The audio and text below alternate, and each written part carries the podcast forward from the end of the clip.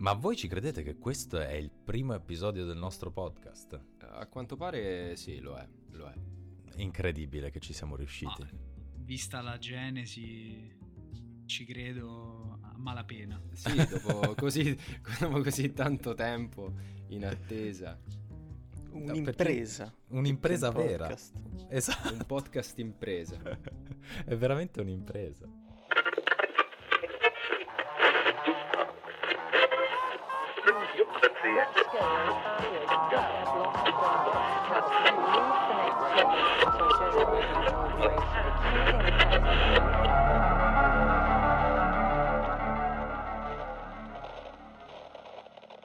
Per chiunque eh, ci stia ascoltando in questo momento, eh, ci teniamo a dire che siamo molto emozionati di essere qui con voi e soprattutto di essere qui con noi, cioè di essere riusciti a finalmente formalizzare un pensiero che abbiamo da tanto tempo, che è quello di eh, creare un, un bello spazio di discussione, una bella chiacchierata sul mondo delle storie a cui noi siamo appassionatissimi e soprattutto con la possibilità di ascoltare anche le vostre, cioè di chi ci ascolta.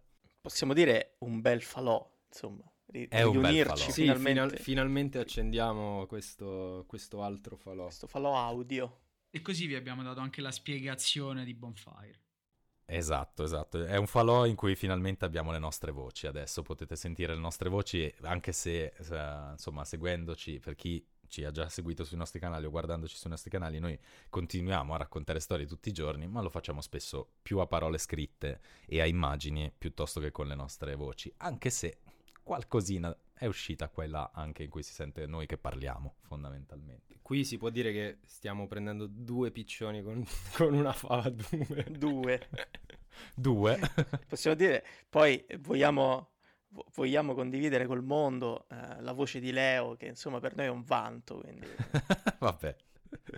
Abbiamo fatto questo podcast solo per questo motivo. E lo ribadiremo ad ogni puntata. Esatto, così da non imbarazzarmi assolutamente, visto che sono così bravo a ricevere i complimenti. Guarda come sono bravo. Adesso mi allontano un secondo, poi torno, eh, non vi preoccupate. No, no, ma vieni qua, vieni qua che abbiamo bisogno della tua Beh, voce. abituati Leo perché succederà spesso. Comunque. Però, parlando di storie, parliamo, parliamo di questo, insomma. Com- com- come vogliamo aprirla, questo, questo lungo viaggio che faremo col nostro podcast? Io direi che eh, potremmo pensare di raccontare anche in breve una o più storie che ci hanno veramente influenzato ad arrivare ad amarle così tante. Che ne dite?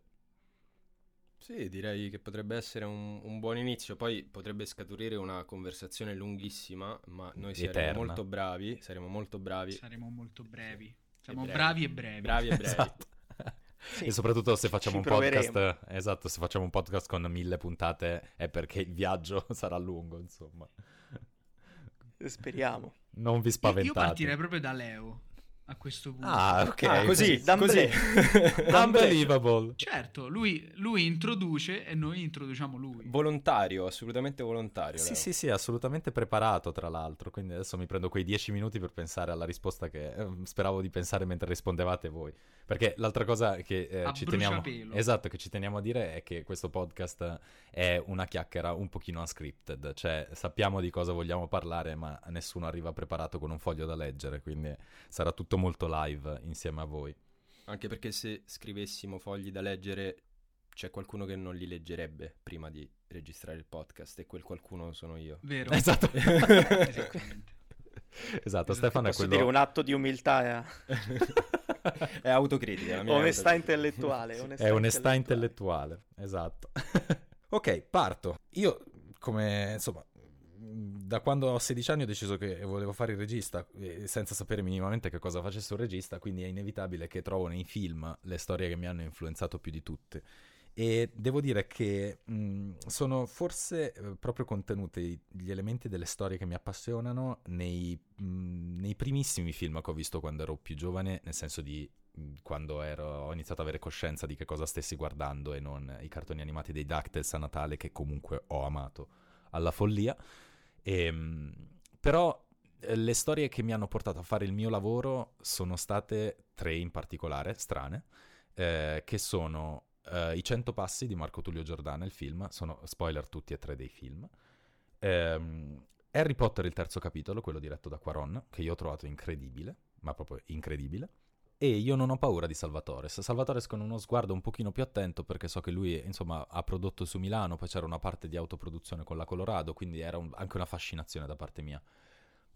Però in realtà ehm, la storia che mi ha veramente cambiato la vita ehm, è, un, uh, è un film molto minore fondamentalmente, che è Wimbledon che è tutt'oggi il mio film preferito, a cui si è legato anche come tematica e quant'altro Eddie the Eagle, che sono appunto due titoli che vi consiglio di recuperare assolutamente, perché sono film che al loro interno non hanno dei personaggi che, vincenti, non hanno, persone, non hanno degli eroi, anzi hanno quasi da certi punti di vista degli anti-eroi, però nel loro essere ignoranti, disadatti o comunque non eh, sicuramente gli eroi migliori per quell'avventura, uh, sono persone uh, che creano, hanno creato in me, creano nello spettatore, credo, un'affezione pazzesca. Wimbledon è la storia di questo uh, anziano giocatore di tennis che deve partecipare come wild card alla sua ultima Wimbledon prima di appendere la racchetta al chiodo e nel farlo però eh, ritrova grazie alla conoscenza con, una, insomma, con, un'altra tennista di cui si innamora un'energia nuova come se ri- ringiovanisse, rinfiori- rifiorisse e questa storia d'amore lo fa andare ben oltre le proprie aspettative, ma allo stesso tempo gli crea eh, dei problemi e crea dei problemi soprattutto a lei. Quindi c'è questa sorta di conflitto di una storia d'amore sbagliata, ma che in realtà dà uh, vita a tutti e due. Quindi già qui capite che sono un po' un romantichino. L'altra invece è di The Eagle, è incredibile perché è la storia di un misfit assoluto che ehm, vuole partecipare a tutti i costi alle Olimpiadi, ma non è assolutamente adatto. E non vi dico oltre perché raccon- se la racconto la storia di per sé, sono uno spoiler dietro l'altro, sia del film che della storia. È tratto da una storia vera, vi consiglio veramente di recuperarlo, è stupendo. Però questa roba dei misfit che poi ce la fanno. Mm, a me. Beh, ce, la, ce la fanno nel senso di è un, non è che ce la fanno e sono vincenti, è che semplicemente mh, vivono bene e riescono a creare qualcosa di incredibile anche se non vincono in fondo niente. Però mi, mi ha appassionato sempre. Anche sempre se non vengono riconosciuti dagli altri, quindi. Sì, esatto, non sono quelli che poi vengono alzati in trionfo per forza, ma loro, loro sanno di aver vinto, anche solo la loro difficoltà. E quella cosa lì per me è, è, mi ha cambiato un po' la vita. A questo punto, Flavio, voglio sentire la tua. Ma io sarò molto più breve. Sarò molto più breve e vi annoierò ancora perché tanto cito sempre quella, lo sapete già, credo che possiate anticiparmi in coro. Eh, non è un film, eh, è un libro qua, che ho letto quando avevo, boh, credo, otto anni forse. Scusa, possiamo provare a citarlo in coro? Dai, dai, facciamo al 3, Prego. ok? Proviamo. Dai, dai, dai, proviamo. Scottata. Vai, 3, 2, 1, via. L'Hobbit. L'Hobbit, Eh, anche con l'eco. Bravissimi, bravissimi, bravissimi. Ovviamente parliamo del- di uno dei capolavori del, del maestro Tolkien, eh, un libro che, un libro, una storia che mi ha cambiato la vita perché mi ha fatto capire quando, come dicevo, era solo un frugoletto, eh, un frugolone anche, vabbè, insomma, che, che c'erano tanti, c'erano mondi Frugolone è bello.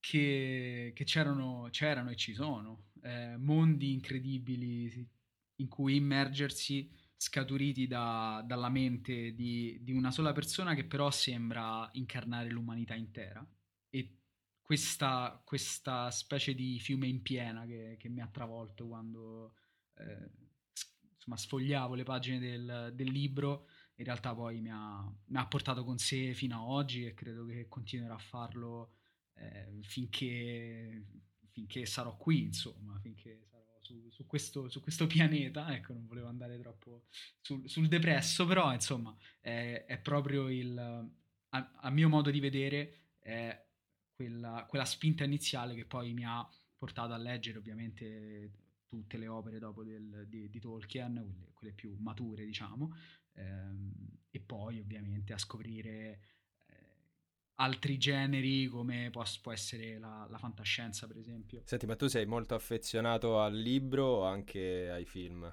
No, io allora io sono molto affezionato al libro, ce l'ho in, in tutte le salse, in, in tre lingue, e mm, ero molto, rimasto molto deluso dal- dalla trilogia eh, insomma, di Jackson Sì, perché l'ho vista al cinema, ero molto, come si dice oggi, ero molto in hype per, per eh, hype completamente distrutto da tre film che io pensavo fossero terribili e poi con il tempo, forse perché si invecchia, non lo so, si diventa più buoni, l'ho rivalutata molto e oggi la riguardo anche con discreto piacere. Ma qual è l'elemento, l'elemento dell'Hobbit per cui dici che è una storia che ti ha influenzato tanto, proprio un elemento della storia stessa? Ma in realtà è mm, innanzitutto il protagonista. Eh, rivedevo molto di me stesso in, in Bilbo e, mm, e, rivedevo molto di quello che avrei voluto essere in, in Thorin. Eh, quindi anche sì, uno un po', un po' burbero, un po' antipatico, però che sa dare valore a, alle cose. E, mm, quindi sicuramente loro due erano i miei i poli opposti che però mi attraevano entrambi, quindi ero stato sempre un po' in mezzo e credo tuttora di esserci rimasto.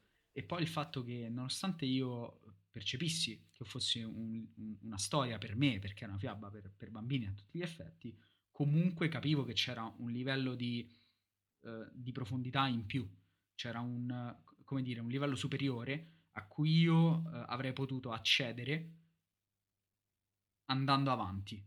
E è quello che poi è successo, perché da quando avevo otto anni, lo rileggo ogni anno, anche più volte all'anno, e c'è sempre questo scarto tra la prima volta che l'ho letto, ancora me lo ricordo, e tutte le volte successive in cui capisco che ci sono altri livelli di lettura, altri livelli di, eh, di interpretazione della storia e poi vabbè, l'ha dimostrato Tolkien espandendola, però ehm, è anche questa ambiguità però positiva ovviamente di più piani di lettura eh, che però riescono a incanalarsi in, un, in, uno solo che poi è la storia in sé che è una storia meravigliosa. Sì che poi io in realtà allo, allo Hobbit per esempio ci sono arrivato un po' tardi perché mi è sempre piaciuto Il Signore degli Anelli però da mero osservatore. Poi quando ho letto lo Hobbit ho riconosciuto, come stavi dicendo tu, piani di lettura diversi e e la profondità dei personaggi che mi hanno fatto appassionare veramente a tutto l'universo, l'universo di Tolkien. Quindi anche per me è stato sempre un universo e una storia che mi ha motivato e mi ha spinto ad amarle. Però in realtà, ecco, quello che eh, il mio amore per le storie nasce un po' prima, quando forse non sapevo neanche che si trattasse di, di storie o di fantasia o di realtà. Eh, cercherò di essere breve perché ovviamente eh, Leopoldo, Flavio e Jonathan sanno benissimo che non ho il dono della sintesi, ma ci, pro- ma ci proverò. Non pervenuto. non pervenuto, ma ci proverò. È la, è, la seco- è, il, è la, seconda volta che mi pare di poter dire onestà intellettuale. Onestà intellettuale. Questa, la, per, per, questa, puntata per me è onestà intellettuale, così metto, sì, metto le mani avanti per tutti gli altri episodi che verranno. onestà intellettuale. È un confessionale questo podcast. È il titolo della puntata. In realtà il mio amore per le storie nasce un po' prima e eh, le storie che mi hanno fatto innamorare più delle storie sono quelle che non ascoltavo e mh, mm, cerco di spiegarmi.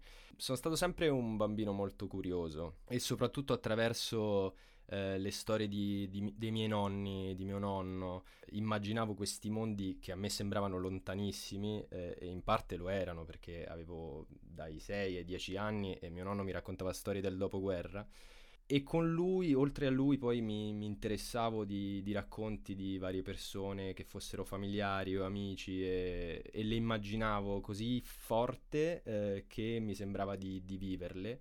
E poi guardandomi intorno, eh, quando invece conoscevo persone nuove e non conoscevo le loro storie, cercavo di immaginarmele. E, ehm, e, quindi sembra un po' psicopatica questa cosa, però eh, è molto cer- bella, posso dire. Cercavo di immaginarmele e, e quindi in realtà eh, li vestivo eh, con la mia immaginazione di storie che forse non gli appartenevano.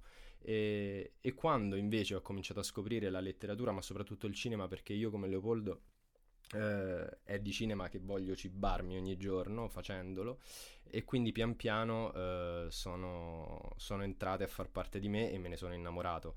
Non a caso lo conoscono benissimo loro, uno dei miei film preferiti, quello al quale sono più emotivamente, dal quale sono più emotivamente preso, è Big Fish di Tim Burton, Stupendo. che è una storia nella storia, è un insieme di racconti di persone diverse.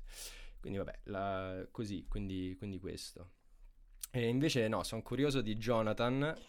Beh, io vado sempre un po', come dire, in difficoltà perché qui è uno scrittore, due registi, quindi insomma non ho il vostro bagaglio culturale, però provo ad andare un po' fuori dagli schemi. Eh, beh, quella che verrebbe più facile, ma semplicemente perché è il primo libro che ho letto con coscienza e che comunque eh, diciamo, mi fu regalato in una circostanza abbastanza particolare quando, boh, non so, forse credo avessi 8 anni, 7-8 anni, è il gabbiano Jonathan Livingston e eh, verrebbe facile citare quello come, eh, come dire, come mio approccio al mondo delle storie. Però, visto che vorrei coniugare eh, la passione per le storie a quella per lo sport, eh, cito eh, un format in particolare, so che sarà banale, ma personalmente è una delle cose che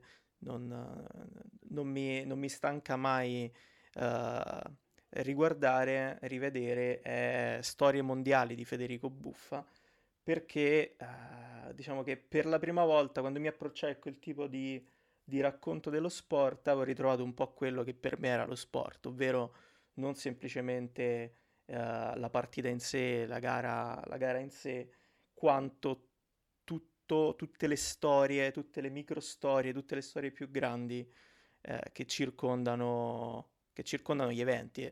insomma, secondo me, ma io qui penso che Flavio e Leo eh, saranno abbastanza d'accordo con me, vista, ancora, vista la loro passione per, per lo sport. Forse. No, ma io mi fido, eh, sono d'accordo con te. Eh, Stefano no, rimane un io po' mi più... fido. Stefano rimane un po' più defilato. No, ehm, eh, no, quindi penso che lo sport sia un veicolo di narrazione potentissimo e soprattutto eh, sia un linguaggio universale, quindi permetta di raccontare storie che poi possono essere comprese a tanti livelli e con tante sfumature. Se ne dovessi citare una che ogni volta, eh, mi... anzi ne cito più di una, così poi chiudo in bellezza. Cito per esempio l'Olanda del 74, secondo me quella quella storia lì, di, di, di quella squadra lì è l'emblema di, di, cosa sia, di cosa sia il calcio e poi cito quella del, dell'Ungheria del 54 eh, che è un'altra storia che sa raccontare non solo la squadra più forte mai esistita probabilmente che però non è mai riuscita a vincere nulla a quella di una grande tragedia come quella che visse l'Ungheria eh, nella prima metà degli anni, degli anni 50 insomma quindi questo non c'è una storia in particolare, ho citato queste due, ma è insomma un po' il, il racconto dello sport per raccontare storie di uomini e di mondi. Dai, la metto così. Ma una chiusura incredibile. Come il claim di un celebre programma. Però la, una costante di tutto questo, insomma, il motivo per cui ci siamo chiesti quale fosse quella storia che ci ha influenzato più di tutte è anche il fatto che per noi mh, mh, le storie sono fondamentali. Ovvio, ci abbiamo praticamente fondato un'azienda, però la domanda che, che, viene da porsi è, visto che tutti quanti ce l'hanno, una storia eh, da, da, che li ha influenzati o da raccontare, perché secondo voi sono così importanti le storie? e più di qualsiasi altra forma cerchiamo, cioè ci allontaniamo da esse magari, ma poi torniamo sempre lì in un modo o nell'altro, cioè eh, in, quella, in, quella, forma narrativa degli eventi piuttosto che in qualsiasi altra forma di comunicazione. E soprattutto una delle cose che ti viene da pensare poi con tutto quello che c'è stato, con tutte le storie che sono entrate nelle nostre case negli ultimi anni anche, grazie anche ai vari servizi che ti fanno avere all'interno del tuo computer, del tuo cellulare o della tua televisione infinite storie e in più grazie agli ebook hai anche infiniti libri, eh, se il ruolo delle storie sta cambiando, oltre che a andare e tornare come importanza, ma sta cambiando oggi o cambierà nel futuro, secondo voi? Allora, io sarò molto sintetico su questa cosa perché credo che eh, di storie al momento ce ne siano fin troppe, eh, ne vengano raccontate fin troppe e molte di queste mh, ritengo non siano poi così eh, degne di essere raccontate. Ecco, diciamo così, alcune sono un po', un po superflue, mh, mm, almeno per quanto mi riguarda, poi ovviamente ognuno ha, ha, i, su- ha i suoi punti di vista. E come cambieranno in futuro non ne ho idea, spero non aumentino ancora di più, altrimenti davvero rischiamo di perderci in un, in un, mare fin troppo vasto, diventiamo naufraghi nel mare delle storie, è meglio navigare tenendo ben saldo il timone. E ehm, perché sono importanti? Sono importanti perché, perché parlano di persone, parlano di, di esseri umani che fanno cose, almeno la maggior parte di essi, ma anche quelle che non, so, che non parlano di esseri umani in fondo, parlano di esseri umani e l'essere umano credo sia l'animale più autoriferito, eh, più autoreferenziale ecco, del, de, della storia de, dell'universo e è molto portato a, a questo tipo di, di, come dire, di, di pensiero. Ed è per questo che credo siano così importanti e tutti ne abbiano una e tutti ne vogliano sempre di più e tutti ne cerchino più di quante possano leggerne o ascoltarne, eh, perché parlano di loro, anche se non parlano di loro, o non parlano a loro, però parlano di loro. Sono in parte d'accordo con, con quello che hai detto. Eh, in realtà sul, sul, futuro delle storie io non credo che siano mai cambiate eh, le storie. Eh, a volte ci ritroviamo a, ad immedesimarci in storie antichissime, ritroviamo noi stessi in, eh, in, storie che appartengono a civiltà molto lontane da noi, sia culturalmente ma anche mh, per questioni temporali. Credo che cambi continuamente il modo o il supporto sul quale le storie vengono raccontate, attraverso i quali le storie vengono raccontate. Eh, avevamo gli oratori, poi i libri, poi il teatro, la musica, eh, la fotografia, poi infine più o meno il cinema, oggi ci sono anche le televisioni social, ma... Eh, Grazie per aver saltato i videogiochi. E videogiochi. Esatto, stavo proprio per dirlo, guarda. Questa è, la classica cosa che dice chi non gioca, eh, per Stefano. Esatto, eh, so, o chi è sopra eh, i 60 vabbè, sarò escluso anche da questo, anche dal discorso del gaming. Vabbè, lo in- li includiamo noi, non ti preoccupare. Esatto. Siamo esatto, molto inclusivi. Sì, mi, mi completate, mi completate.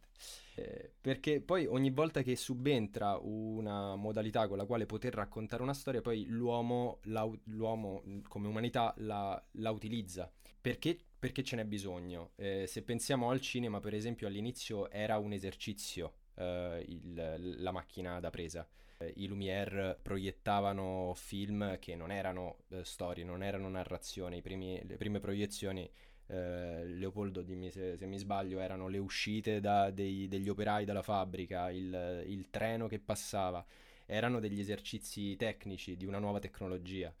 Eh, poi, man mano, hanno cominciato ad utilizzare la macchina da presa, i registi, eh, che ancora non venivano d- considerati tali, per raccontare delle storie. E curiosità, quella che viene considerata la prima forma di narrazione del cinema è stata fatta da Alice Guy, una regista donna che era la segretaria di un, um, di un industriale che aveva delle pellicole a 35 mm e lei durante le pause di lavoro girava dei cortometraggi. E tra l'altro ce n'è uno su YouTube, se vi va di andarlo a vedere, eh, che si chiama Autumn Leaves, foglie d'autunno, molto bello. E, e lei è considerata la prima regista in campo narrativo del cinema ma l- la prima regista tra uomini e donne, eh? cioè nel senso è la prima in assoluto. Pazzesco, non lo sapevo neanche io. Vado a cercarmela. Beh, ma Stefano Questa, le regala eh... spesso queste perle. Eh? Esatto, sì, esatto. esatto le pesca, esatto. tranne che su videogiochi. Le pesca nel caos del suo la, pensiero. No. Eh, vabbè. Ragazzi, eh, eh, parlo a Flavio e Leo, ora però non fate eh, i, educateci al, a, al, gaming, anzi questo spazio eh, sarà anche insomma di educazione al gaming. Sì, sì, ma lo faremo, lo faremo al meraviglioso mondo esatto, al meraviglioso mondo narrativo del gaming. Sì, ma io non gioco perché so che mi chiuderei così tanto che non avrei più una vita se giocassi. Sì, ma infatti è lo, è lo stesso discorso che faccio anch'io. Tra, tra l'altro, mm, guarda, Ste, mi, mi ricollego Vabbè, a te. Ci siamo qui noi.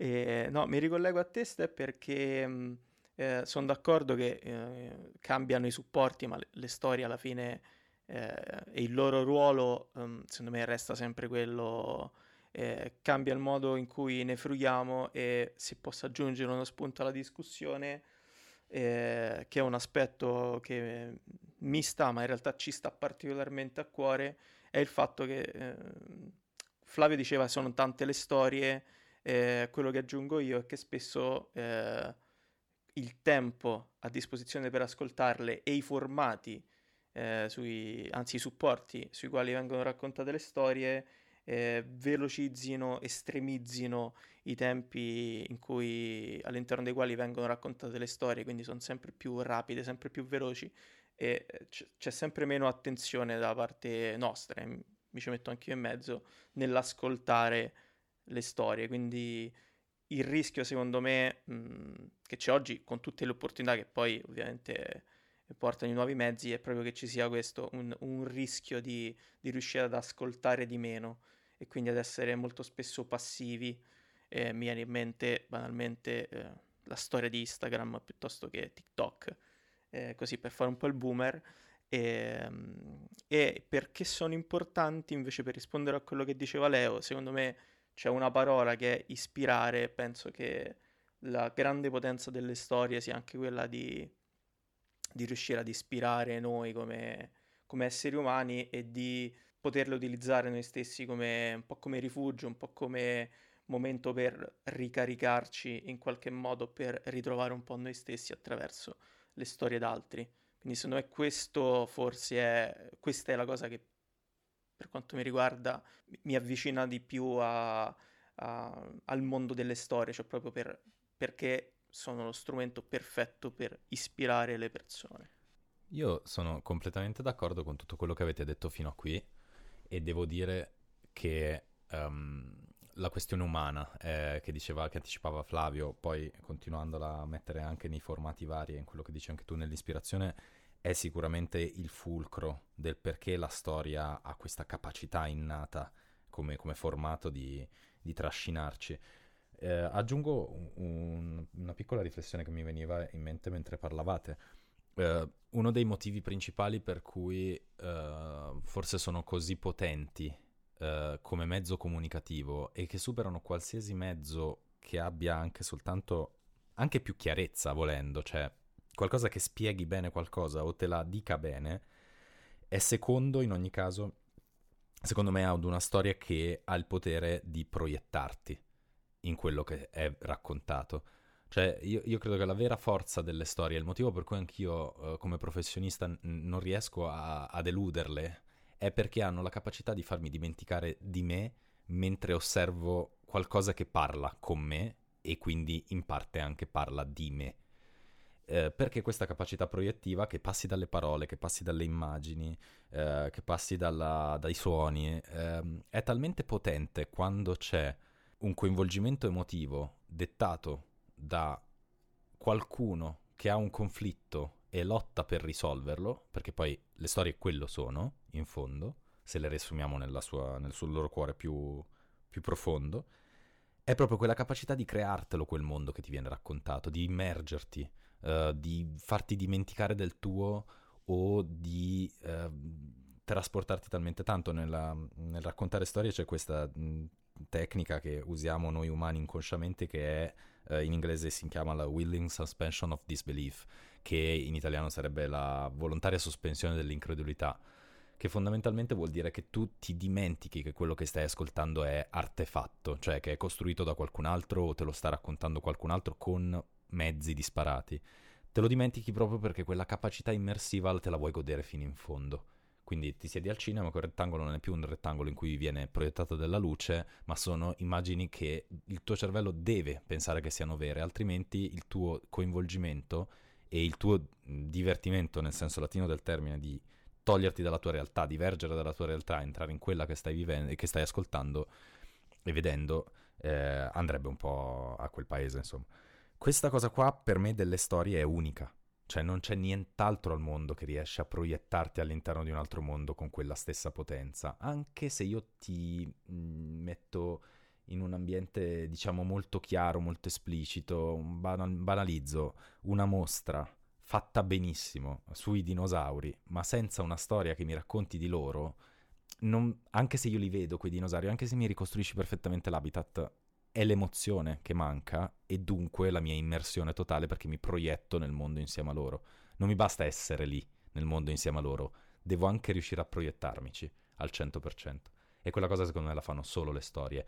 Ed è questo il motivo per cui il loro ruolo nel passato e nel futuro non cambierà mai. Perché è l'unico modo per mettersi nelle scarpe di qualcun altro sentendole comode su se stessi. Vi piace sta chiusura poetica? Beh, Hai fatto tra l'altro Sì, un esperimento esatto. molto calzante. Ho citato giusto giusto qualcosa che conosciamo bene. hai citato per caso...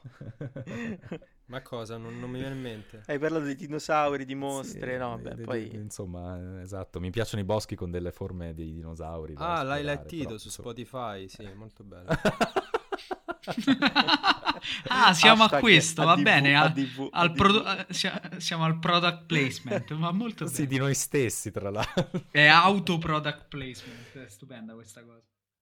Bene, questa era una sorta di mh, prima eh, chiacchierata per farvi capire il nostro punto di vista a chiunque ci stia ascoltando. È un punto di vista che è veramente appassionato del nostro lavoro, ma anche se non fosse il nostro lavoro, della- del mondo narrativo, che ci trascina tutti i giorni e noi troviamo narrazioni tutti i giorni in quello che facciamo.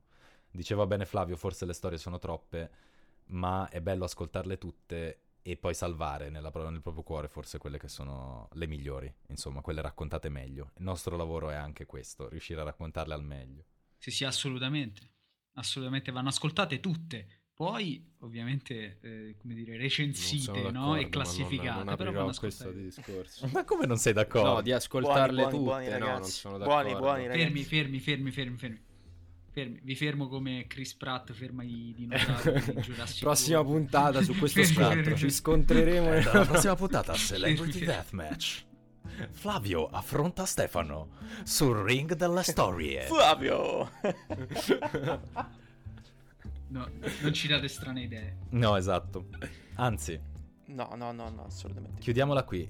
Vabbè, ragazzi, visto che è la prima puntata, cerchiamo di eh, dire, rispettare i tempi e non andare troppo lunghi. Quindi eh, io passerei a quelli che chiameremmo i convenevoli.